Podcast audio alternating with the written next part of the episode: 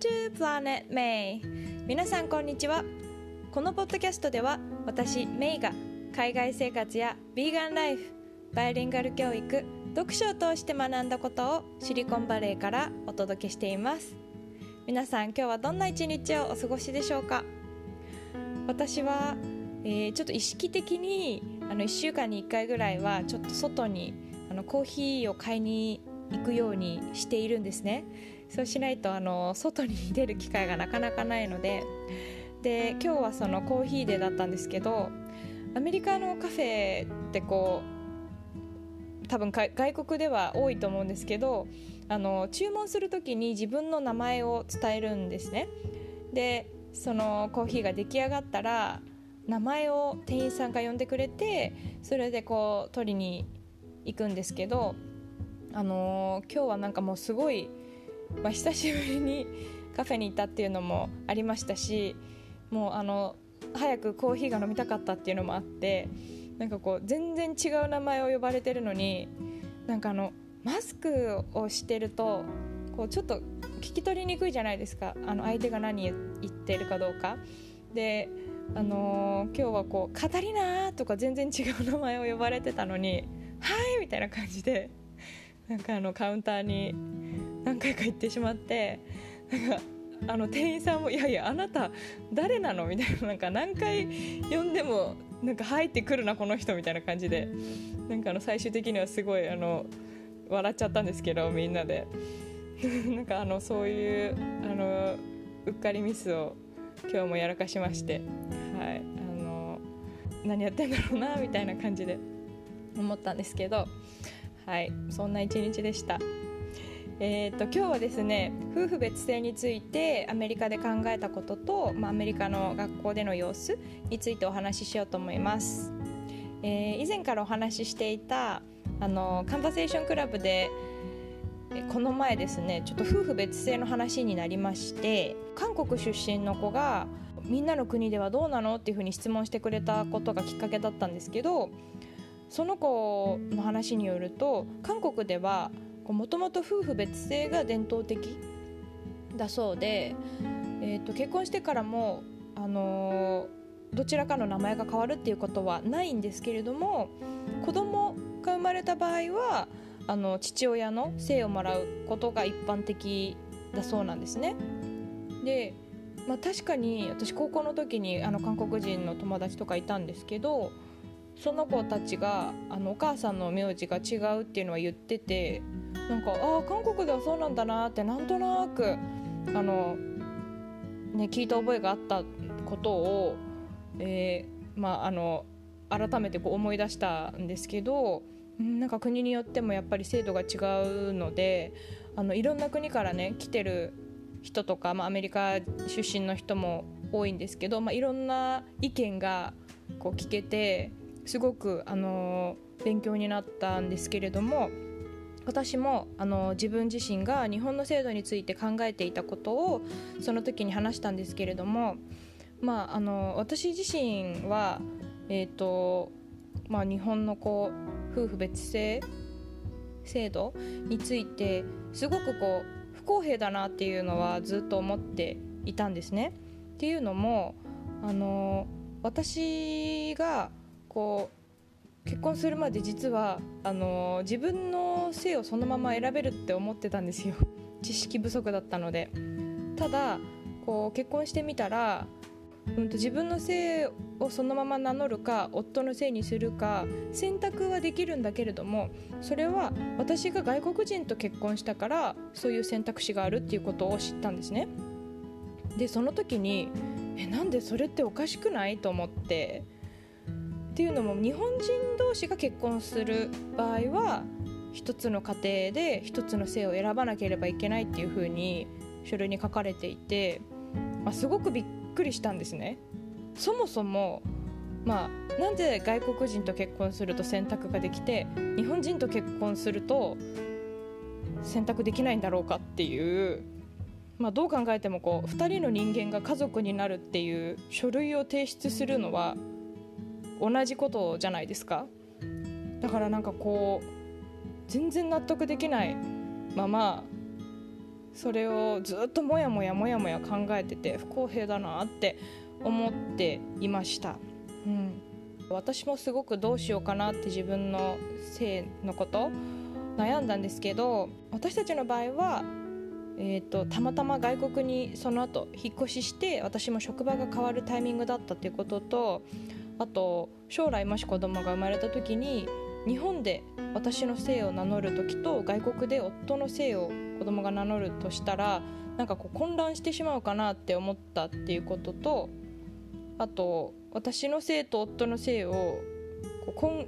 くっつけるあの姓を作るかっていう話もあったんですけど、まあ、そうするとすごく長くなってしまうのでこう手続きとかも毎回大変かもしれないねっていうことで結局、まあ、あの夫の名前に私は変更することにしました。うんで、まあ、アメリカで夫婦別姓はどういうふうになっているのかっていうことなんですけれどもあのアメリカでは1970年代から、えー、結婚しても夫婦別姓を選択することは認められています、まあ、州によってもいろいろ法律が違ったりするんですけれども、うんあのー、基本的に自由に選べるようになっています。そしてあのアメリカ出身の方もそのカンバーセーションクラブで言ってたんですけど最近はこう2人の姓をハイフンでつないだ名前例えばこうハリウッドスターのアンジェリーナ・ジョリーとブラッド・ピットがやってたみたいにこう2人の名前をつないで、えー、ジョリー・ピットファミリーみたいな感じであの子供たちには2つの、えー、名字を渡すというかっていう風にする、まあ、カップルが増えてきているようです。うん、実際に私の友達で結婚した最近結婚したアメリカ人の友達もそういうふうに、えーと、2つの名前をくっつけていたんですけど、うん、で確かにあの学校にもですねそのそういう子供が結構いるなって言われてから気づいてお父さんとお母さんのその名字を2つとももらって自分の名字にしているっていう子が、結構多いです。で確かにあの例えば普段はあのジョー・スミスっていうふうに名乗っている子でもあの学校に届けられてる正式書類には実はジョーはジョセフで、まあ、あのバイデンさんもそうなんですけどジョセフでミドルネームにリアムがあってスミスハイフンウィリアムっていうようなすごい長い名前だったりする場合があるんですね。で、まあ、特にミドルネームなんかは本当にこうなかなか呼ぶ機会がないので本人から教えてもらってあそんなミドルネームだったんだっていうふうに驚くことも多いんですけど、はい、あと、えー、他にも驚いたことが、えー、まあ、これもアメリカに来て出会った友人なんですけどその人は自分のえー、旧姓を子供のミドルネームにつけていました。でそういうカップルも結構いるみたいで、うん、例えばえっ、ー、と日本語で言うと,、うんと、山田さんと鈴木さんが結婚するとしてで子供に名前を付けたい時にと、まあ、メイっていう子供が生まれたとしたらえっ、ー、と名字は鈴木を取るんだけどそのお父さんかお母さんの山田前に使ってた名字も入れてメイ山田鈴木みたいな感じで、えー、名前を付けるとか、うん、なんかそういう旧姓の残し方もあるんだなって知って、うん、なんか自由な発想に本当に驚かされています。はい、ただこういうふうにこうハイフンで姓をなつないだりとか、まあ、あのミドルネームに旧姓を入れるっていうことでそのお父さんからもお母さんからも両方のこうアイデンティティもらったアイデンティティを大切にしているっていうことを、まあ、示せるっていうふうに感じてる人も多いのかなっていうふうに思います。うんまあただこうアメリカでは保護者からメールの連絡をもらう時とかにあの子どもたちの名字と保護者の名字が違うこともあるんですね。でまあいろんな事情があると思うんですけどただそれを見てえどうして違うんだろうかとか親子、まあ、家族の絆が薄まるんじゃないかみたいなこう日本で話題になっているような意見だったりとかそれをすごく気にするっていう人もいません、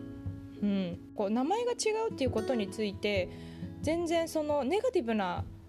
印象がないっていうのはアメリカに来てすごく感じていて、うん。まあ、どうしてそういうバックグラウンドなのかっていうことを、まあ、子どもたちにもすごくこう意識的に家の中で話している人が多いんだなっていう印象なのでそれをあの子どもたち自身もすごく理解していて自分のルーツを大切にしてますし自分の名前に込められた意味とか、うん、あと家族、まあ、祖先がどこからアメリカに来たのかとかそういうことに興味を持ったりとか、あのバックグラウンドよく知っている人も多いなっていうふうに感じています。はいまあ、あの私たち友人の中にはえーと、事実婚していてそのままのお互いの名前を名乗っている人たちもいれば、うんと結婚を機にこの姓を夫の姓か妻の姓に変えた人たちもいるんですけれども、うんまあ、どの場合もやっぱりパートナーと話し合って納得した結果がその2人にとっての幸せな形だと思うので、うん、その人の数だけやっぱり幸せの数がね、形があるんじゃないかなって思います。一人一人が選択できるようになるっていうのが一番いいと思いますし、単純に外国人と結婚する人は夫婦別姓を選べるのならば日本に住んでる人全員が選べるようにするのが公平なんじゃないのって思っています。はい。皆さんはどう思われますでしょうか？やっぱり選択肢が増えることが一番いいなっていうふうに思ってちを選ぶとか何を選ぶかっていうのは本当にその人次第だと思うのでこうしなきゃいけないとかするべきだとかじゃなくてうんこれとこれとこれがあるから好きなのを選びなっていう感じだとなんかなんか締め付けられる感じがなくて過ごしやすくなるんじゃないかなっていうふうに思っています。はい。では今日も最後まで聞いてくださってありがとうございました。それではまた次回の配信でお会いしましょう See you next time!